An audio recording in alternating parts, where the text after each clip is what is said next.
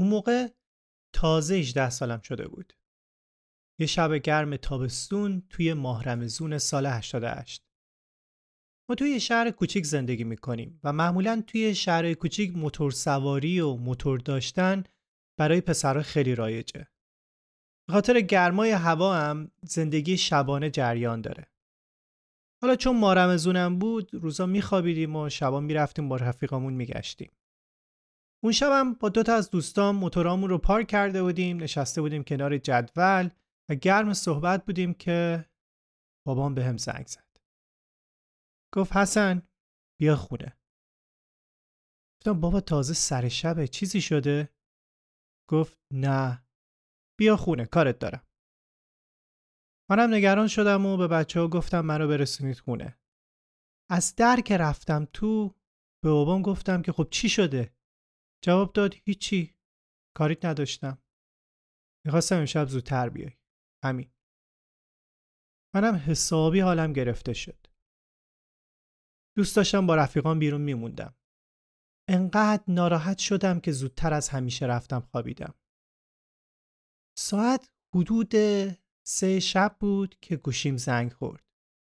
یکی از رفیقان بود و با بغض و نگرانی گفت که اون یکی دوستمون که امشب باش بیرون بودیم با موتورش تصادف کرده و حالش خوب نیست. من خوشگم زد. چون اون شب قرار بود بریم موتورش رو از تعمیرگاه بگیریم. یه موتور تریل داشت. بعد من ترک موتور تریلش بشینم و بریم تا سحر بگردیم. فردای اون روز که رفتم بیمارستان مشخص شد که دوستم حسابی صدمه دیده و متاسفانه مشکل حرکتی هم پیدا کرده. اگه اون شب بابام بیدلیل زنگ نمی‌زد که بیا خونه احتمالا منم اون روز باید روی تخت کنارش توی بیمارستان میخوابیدم. یا حتی بدتر شاید اصلا زنده نمیموندم. اون شب احساس کردم که چقدر خوشبختم که من خوشبخت ترین آدم دنیا.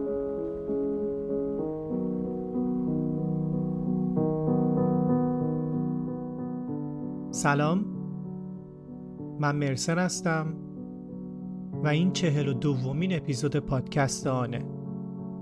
پادکستان پادکستیه که توی هر قسمتش داستان واقعی آدم ها رو تعریف می‌کنیم تا سعی کنیم خودمون رو جاشون بذاریم.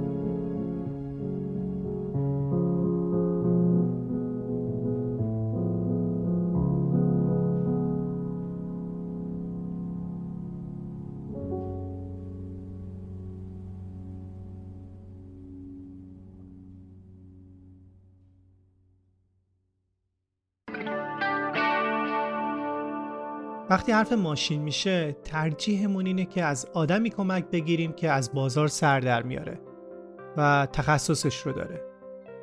کارنامه یه متخصص همه جانبه خودرو به حساب میاد. یعنی چی؟ یعنی اگه خواستید قبل خرید ماشین اون رو کارشناسی کنید می‌تونید توی محل مورد نظرتون از کارشناس کارنامه کمک بگیرید.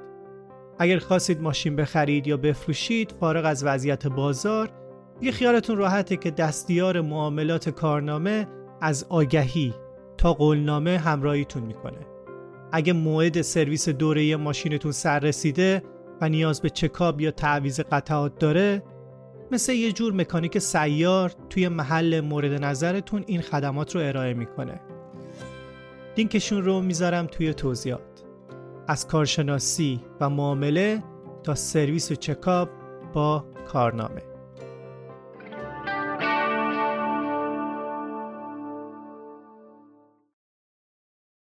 سلام اسم من حسنه من امسال 33 ساله شدم و توی شهر جناح زندگی می‌کنم. جناح توی استان هرمزگانه. 300 کیلومتری بندر عباس و 500 کیلومتری شیراز. من الان روی پای خودم وایسادم.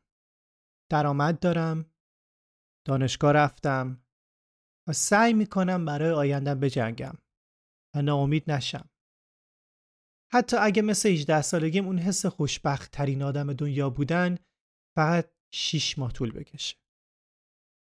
تا زندگی روی دیگش رو بهم نشون بده. شش ماه از اون شبی که شاید به طور معجزه آسایی اتفاقی برای من نیفتاد گذشت. یه روز داشتم روی نمی‌دونم یادتون هست یا نه یه دونه از اون اسپیکرهایی که به موبایل وصل می‌شد کار می‌کردم و می‌خواستم که باتریش رو عوض کنم. چون از بچگی به الکترونیک علاقه داشتم و کارم من بلد بودم یعنی ناشی نبودم. قبلا هم تجربه کار توی تعمیرگاه موبایل رو داشتم. خلاصه می‌خواستم باتری اسپیکر رو عوض کنم. زدمش به شارژ.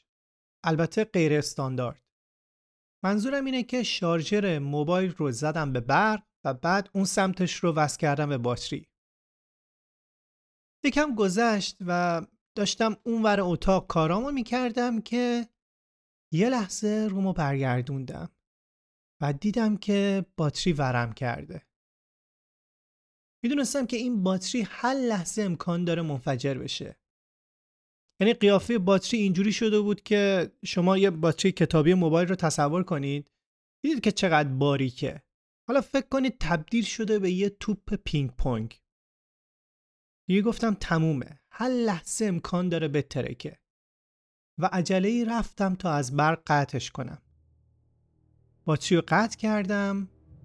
و به خاطر اینکه اون موقع چشمام نزدیک بین بود و عینک می‌زدم برای همین باتری رو اووردم جلوی صورتم تا از زیر عینک نگاه کنم و بتونم قطعش کنم.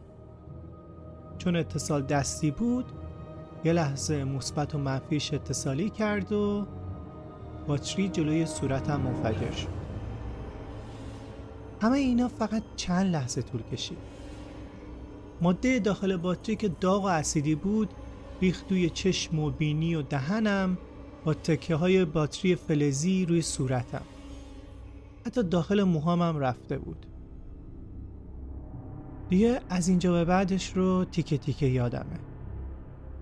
چون حال خودم رو نمیفهمیدم و چشمامم که جایی رو نمی‌دیدن.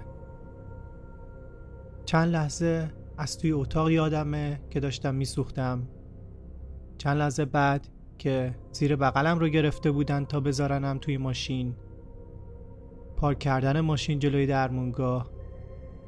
پرسنل درمونگاه که نمی‌دونستن باید چی کار کنن.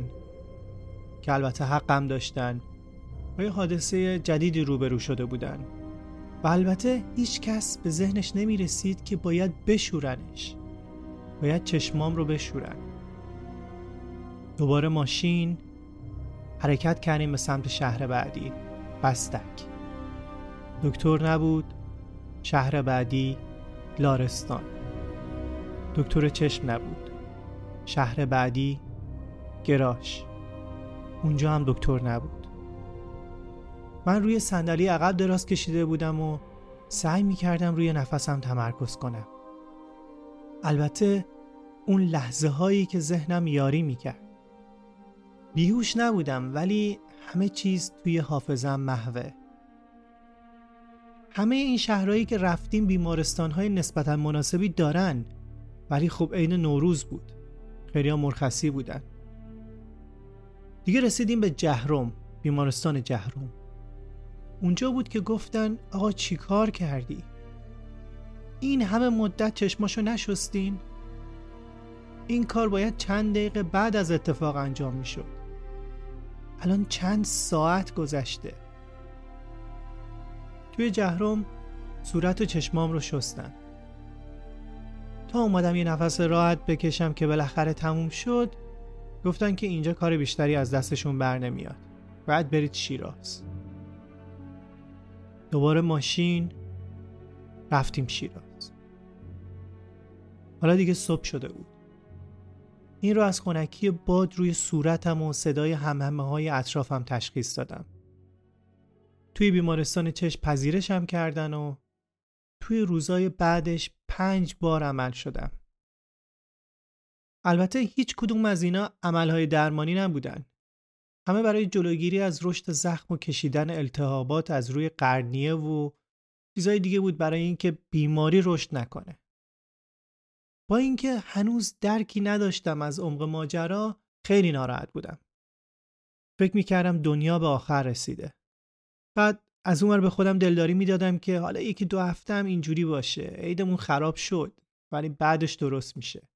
اینم خودش تجربه است دیگه برای خوشبختترین آدم دنیا. اما بیمارستان خیلی حس سنگینی داره. انگار که همیشه توی حالت امید و ناامیدی مدام هستی. لحظه های قبل از حادثه رو بارها و بارها چک می‌کنی سعی می‌کنی زمان رو برگردونی عقب و نمیشه. اونجا همه می‌پرسن که چی شده؟ بعد تعریف می‌کنی نوش می‌کنن. ملامتت می‌کنن. میگن چرا باتری رو مستقیم وصل کردی به 220 ولت؟ و تو هر بار که توضیح میدی که نه به شارژر وصل بوده. یه جوری میگه به شارژر وصل بوده که انگار این همه چیز رو توجیه می‌کنه. بعد یه ایشالله خوب میشه میگن و تهش تویی که باید تنهایی با درد چشم سعی کنی شب بخوابی و خوابی که سراغت هم نمیاد. نه روز گذشت. روز نهم دکتر اومد توی اتاقم و گفت که خب بالاخره امروز مرخص میشی. من شوکه شدم. چی؟ مرخص میشم؟ من که هنوز چشام بسته است. پس که چشام خوب میشه؟ من که چشام خوب نشده. و اون خانم دکترم بهم گفت که فلانی ببین صدمه خیلی شدیده. شاید باید ماها طول بکشه تا بتونی ببینی. اونم تازه اگه بتونی ببینی و اونجا بود که تازه متوجه شدم جریان از چه قراره و عمق فاجعه چقدره بعد از اون باز چند بار برگشتیم شیراز تا جراحات رو کنترل کنن یادم یه بار رگای توی چشمم ملتهب شده بودن و باید توشون تزریق انجام می‌شد. اونم بدون بیوشی. هیچی دیگه. چند تا آدم گردن کلوف منو نگه داشتن. یکی دستم و یکی صورتم و یکی سرم و و بعد آمپور رو تزریق کردن. یه چند بار تزریق پشت سر هم. به خاطر اینکه رگا رشد نکنه. که البته تزریقش هم اثر خاصی نداشت. اون همه درد و گرفتاری و اذیت برای هیچ تا اینجا دید من خیلی خیلی کم بود. تقریبا هیچی نمی‌دیدم. یه روز که رفتم پیش یکی از دکترای شیراز بهم گفت که ببین برو تهران. بیمارستان لبافی نژاد. اونجا مجروحای جنگی ایران و عراق که با گاز خردل صدمه می‌دیدن رو درمان می‌کردن. جراحت تو هم از لحاظ نوع و حجم سوختگی با گاز خردل برابری می‌کنه. شیش ماه گذشته بود. ولی من خیلی خسته بودم. از هر روز بیمارستان رفتن و درد کشیدن. حالا هم که دکتر بهم می‌گفت باید بری تهران. با اینکه میلی نداشتم ولی با اصرار پدرم رفتیم. رفتم تهران و اونجا دکتر معاینه کرد و گفت که میشه. چشم راست رو میشه پیوند کرد. نمونه برداری انجام شد و خود نمونه برداری هم فرایندش خیلی سخت و دردناک بود. ولی خب تموم شد. و حدود 6 ماه و 13 روز بعد از اتفاق من اولین پیوندم را انجام دادم. روز بعد از عمل روی تخت دراز کشیده بودم و همه دورم جمع شده بودن. دکتر پانسمان چشمام رو باز کرد و تمیزشون کرد و گفت حالا کم کم چشماتو باز کن. البته فقط چشم راست دیگه کاری روی چشم چپم انجام نشده بود. از پشت پلکم نور خیلی اذیت می‌کرد. چشمام زمان زیادی بود که نور ندیده بودن. سرم پایین بود و آروم آروم چشمامو باز کردم. پدرم کنارم ایستاده بود. گفت که خب چی شده؟ چی می‌بینی؟ دیده چطوره؟ من که همینطور سرم پایین بود یه آه کشیدم و بهش گفتم که نه اصلا خوب نیست پرسید چرا و یهو هم خیلی ناراحت شد گفتم که الان این پایین رو که نگاه می‌کنم همه چی رو شطرنجی می‌بینم. گفت شطرنجی می‌بینی؟ گفتم آره. یعنی چی؟ گفتم هیچی. یعنی مثلا الان روی این پتو یه تیکه سفیده یه تیکه مربع سیاهه. پدرم خندید و گفت که خب پتو خودش این شکلیه دیگه. پتو شطرنجیه. خب قبل از اون چون دید من خیلی خیلی کم بود پتو رو یه تیکه سفید می‌دیدم و اون مربعای کوچیک سیاه رو نمی‌دیدم. تازه اون لحظه بود که سرم رو بلند کردم و اتاق رو نگاه کردم و دیدم که اوه حق با پدرمه. پیوند خوب بوده. من دیگه آدمایی توی اتاق رو می‌تونم تشخیص بدم.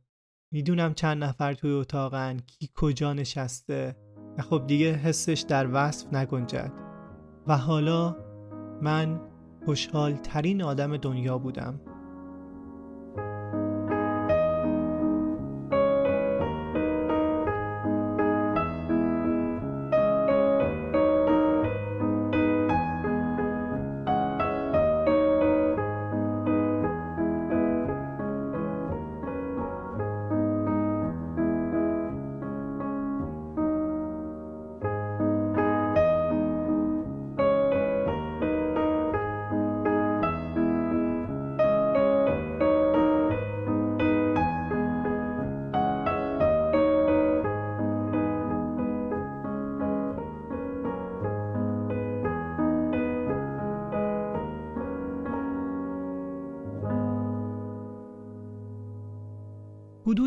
سال توی این شرایط بودم.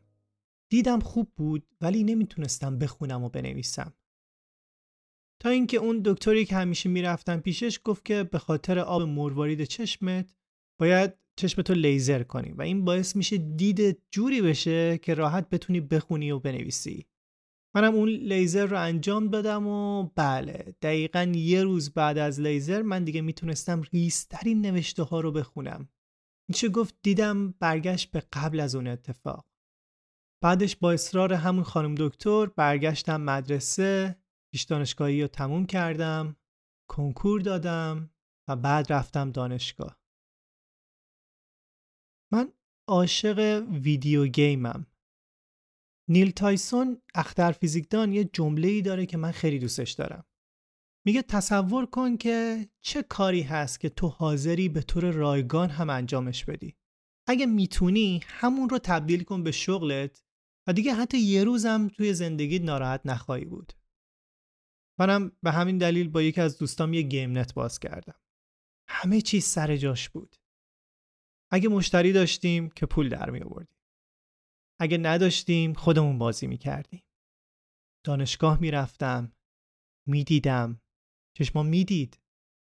همه چیز داشت خوب پیش می‌رفت و هیچ روز غمگینی نداشتم.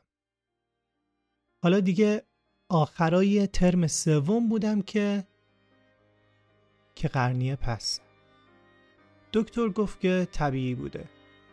چون شدت صدمه زیاد بوده اون سلول های بنیادی به قدر کافی نیستن که طولانی مدت بتونن قرنیه را نگه دارن. و این پس زدن کاملا طبیعیه. هنوز می‌دیدم ولی همه چیز محو بود. بعد از اون دیگه حوصله گیم نت رو نداشتم. توی دانشگاه خواهش کرده بودم که اگه میشه با فونت درشتر برای من سوالات امتحانات رو بنویسید ولی با هم همکاری نمی‌کردن. یا نمی‌شد یا براشون مهم نبود. کسی نمیومد کنارم بشینه تا سوالات رو بخونه. یا من جوابا رو بگم بنویسه. ترم سوم مشروط شدم. ترم چهارم نرفتم. و همه چیز دوباره تاریک شد.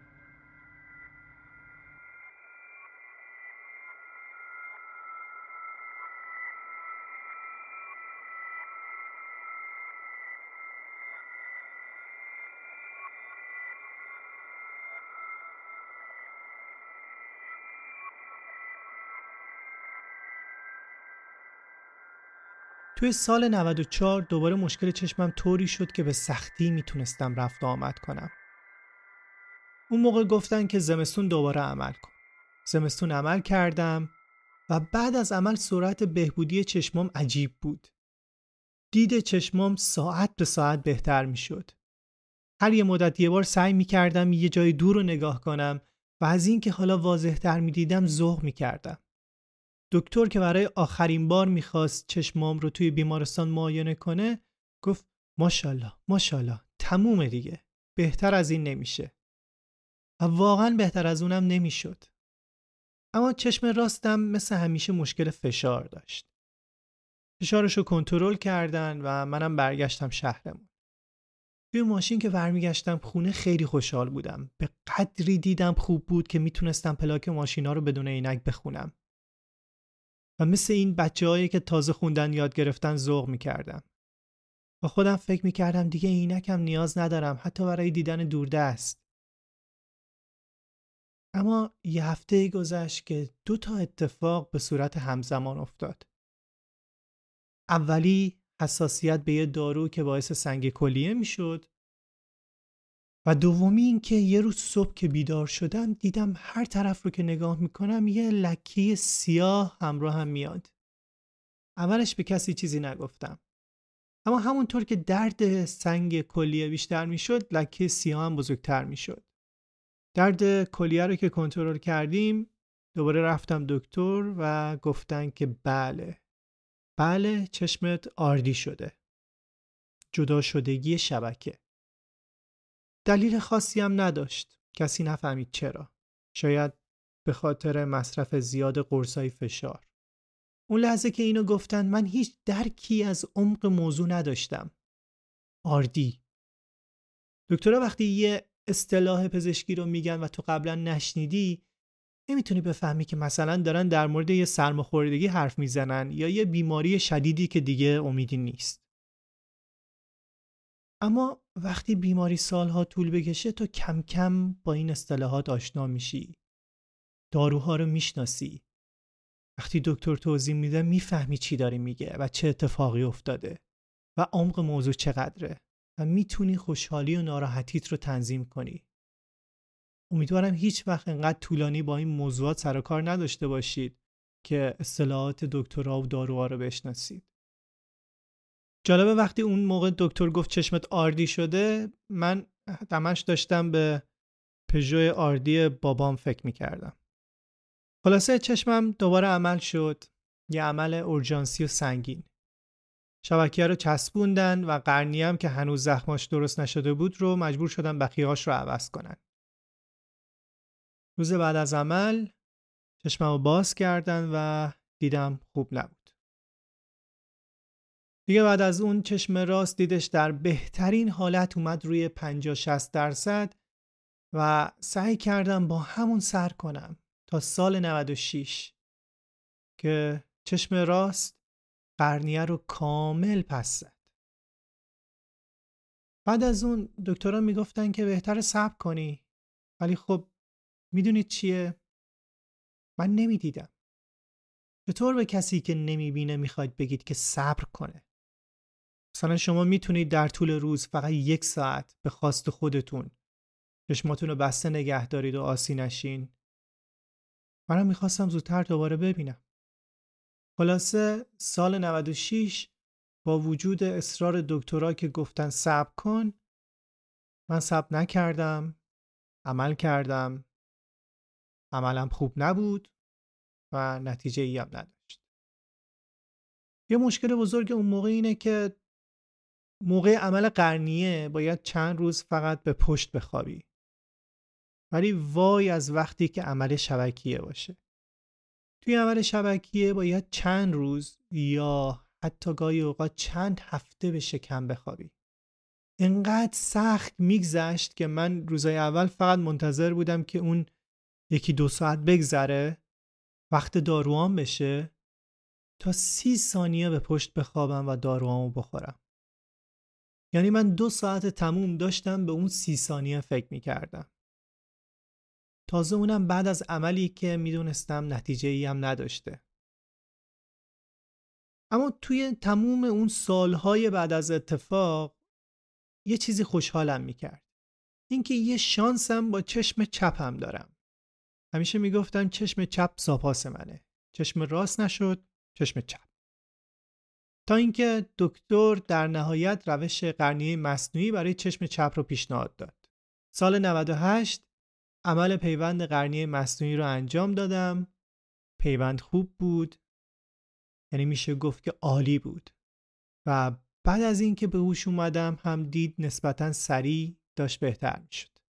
حتی رفتم دیدم رو اندازه گرفتم و فهمیدم دیدم با عینک از ده نهه همه چی عالی.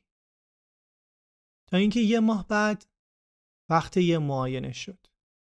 معمولا وقتی پای دستگاه معاینه چشم میشینید به خاطر نور شدیدی که میتابه اون لحظه که صورتتون رو برمیدارید تا چند ثانیه یا بعضی وقتا تا چند دقیقه جلو چشمتون سیاهی میره. لکه های سیاه توی میدون دیدتون می‌بینید که این کاملا طبیعیه. مثل وقتی که از توی مثلا حیات خونه که روشنه وارد اتاق تاریک میشین. چشم ممکنه طول بکشه تا عادت کنه به اون نور. من از پای دستگاه که بلند شدم دیدم چشمم داره سیاهی میره. تام خب این عادیه. اون روزم باز به خاطر اینکه این مدت قطره فشار چشم رو مصرف می‌کردم مشکل کلیه پیدا کرده بودم. بازم سنگ کلیه. رفتم سونوگرافی سنگ کلیه رو تحویل گرفتم و داشتم می‌رفتم خونه. که دیدم نه. این سیاهی خورده غیر عادیه چسبیده بود کنار بینیم و پاکم نمی‌شد. و همون لحظه بود که فهمیدم چی شده. ولی باورش نکردم. گفتم نه این سیاهی عادیه. رفت میشه. نمی‌خواستم باور کنم. حالا همه اینا جنگای درونی منه که کمتر نموده بیرونی داره. مثل وقتی که یکی ازت می‌پرسه خوبی؟ تو هم میگه خوبم. اما همون لحظه دو تا گردان سرباز دارن درونت میجنگن. توی راه بابام گفت خوبی؟ گفتم خوبم. بعد دوستم گفت که خوبی؟ گفتم خوبم. حتی توی دلم خودم از خودم پرسیدم خوبی؟ و باز جواب دادم آره خوبم. خوبم. کم کم که میدون جنگ آروم گرفت با خودم گفتم که دوباره نه. غیر ممکنه که دوباره این اتفاق واسه من افتاده باشه. اونم واسه این چشمم. چشم چپم. برای زاپاسم که امیدم برای آینده بود. یعنی ترسناکترین احساس رو داشتم. من توی اتاقای عمل مختلف اتفاقات خیلی بدی رو تجربه کردم. حتی تا دم مرگ رفتم. ولی حس اون لحظه وحشتناکترین حسی بود که تا اون لحظه تجربه کرده بودم. نرفتم بیمارستان. قبولش نکردم. رفتم خونه.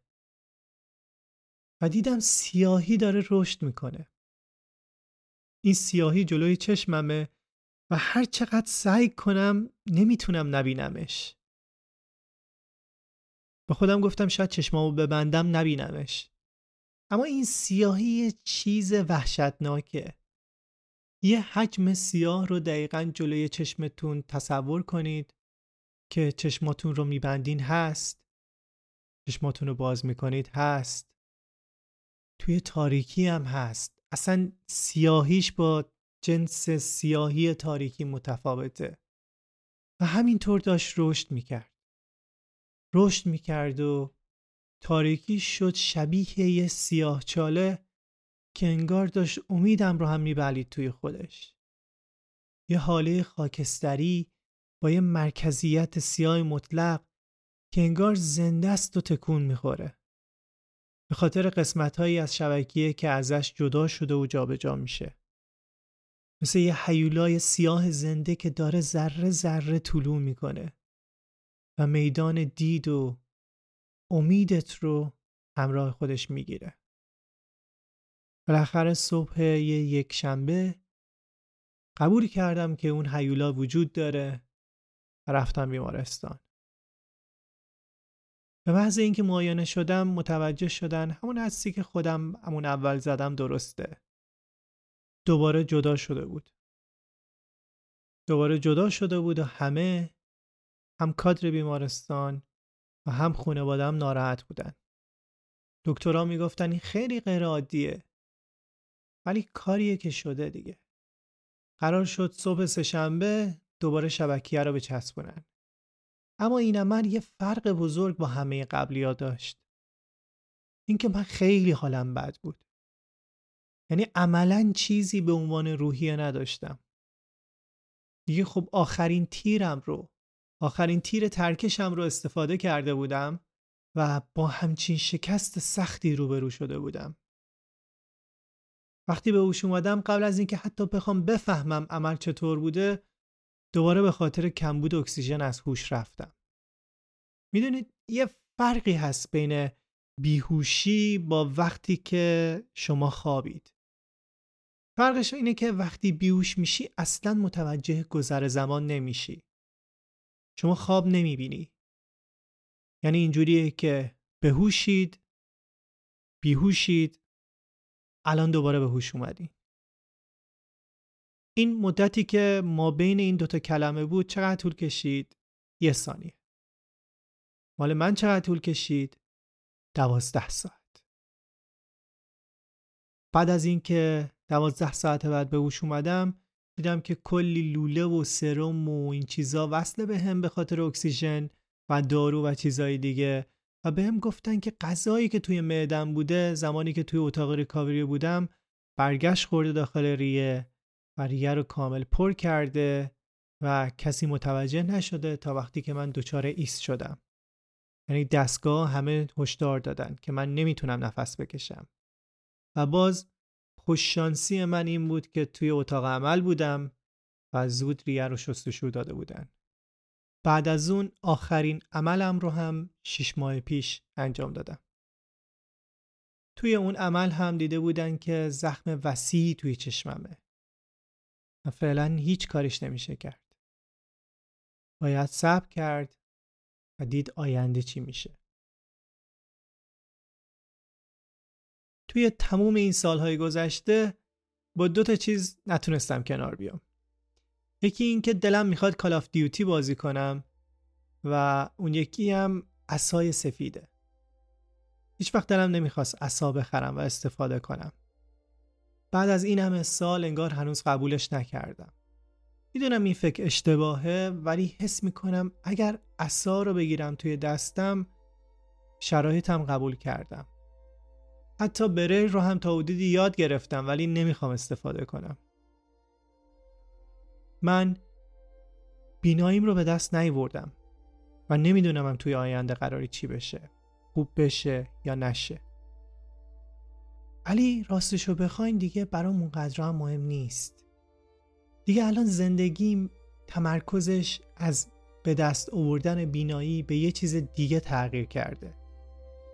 تا پارسال هدفم بهبود بینایی بود. تمام زندگی من یه جورایی متوقف شده بود واسه اینکه بینایی من خوب بشه. الان دیگه بیناییه که متوقف شده تا زندگی من ادامه پیدا کنه. آدم یه روزی به اون نقطه می‌رسه که تصمیم می‌گیره که برای چی داره مبارزه می‌کنه. چقدری هدف ارزش داره؟ وقتت توانت مالت. چقدر حاضری برای یه چیز هزینه کنی؟ یه روزی باید تصمیم بگیری که به اون نقطه برسی که بگی بسه دیگه کافیه. نه اینکه نامید بشی. نامید شدن با دیگه کافیه فرق داره. ولی دیگه نمی‌خوام نابیناییم بشه همه زندگیم. زندگی من خیلی بزرگتر از دیدنه.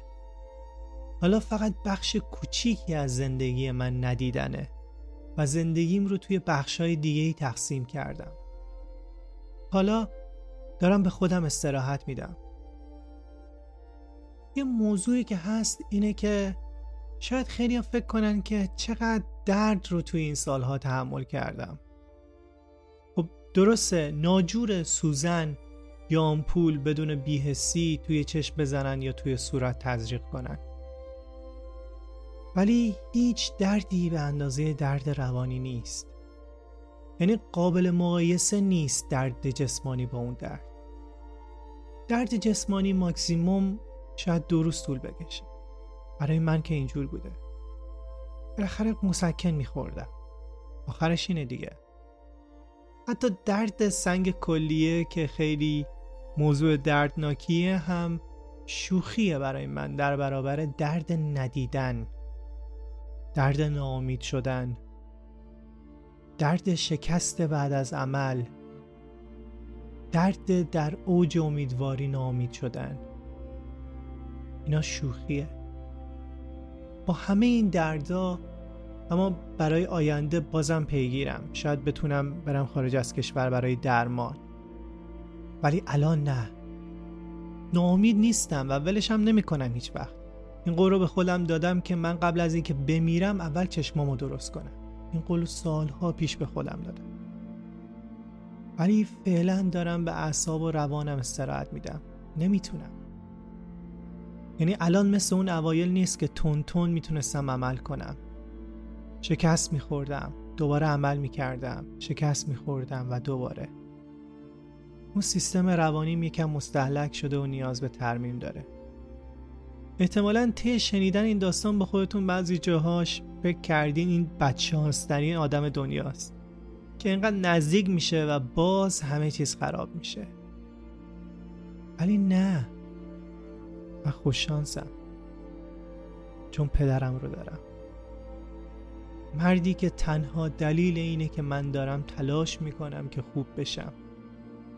کسی که سیزده سال توی همه عملها پا به پای من اومد. شاید بعضیا بگن پدر دیگه. همه پدرها این کارو می‌کنن. آره. خیلی هم پدرها این کارو می‌کنن.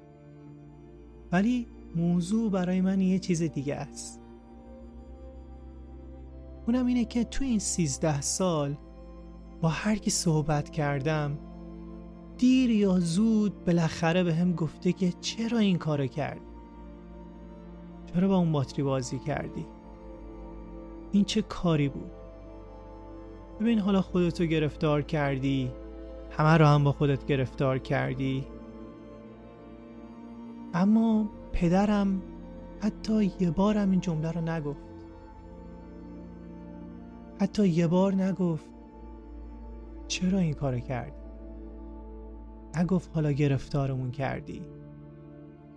نگفت دیوونگی کردی. حتی به شوخی. حتی وقتی همه دکترها می‌گفتن عمل نکن اون نمی‌گفت عمل نکن. می‌گفت خودت می‌دونی. وقتی همون عمل رو انجام دادم و شکست خورد نگفت چرا به حرف دکترها گوش نکردی؟ گفت انتخاب خودت بوده. کار خوبی کردی. تلاش تو کردی. و این شانسیه که بعید می‌دونم افراد زیادی مثل من اونو تو زندگیشون داشته باشن. این بیشتر از یه شانسه. چون چیزیه که هیچ اصطلاحی مثل خوشبختترین خوشحالترین غمگینترین بهترین بدترین نمی‌تونه از من بگیرتش.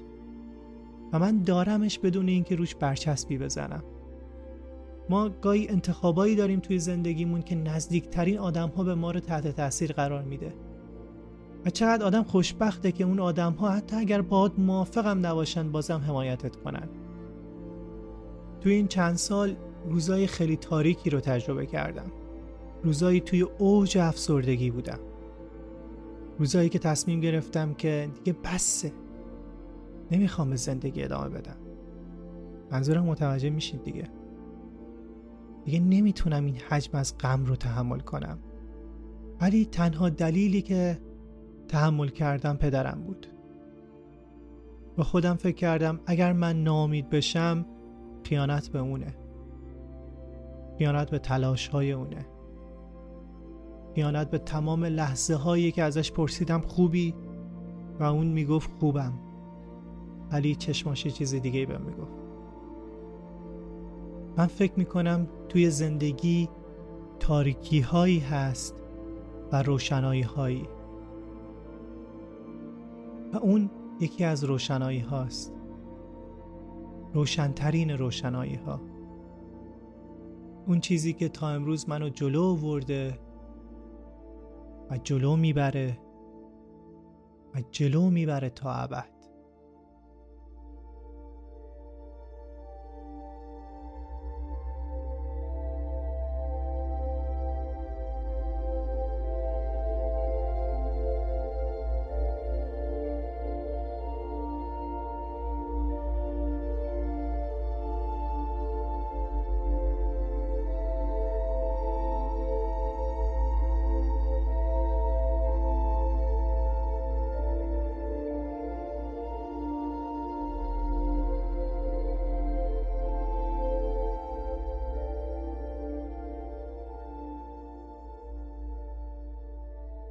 این بود داستان حسن.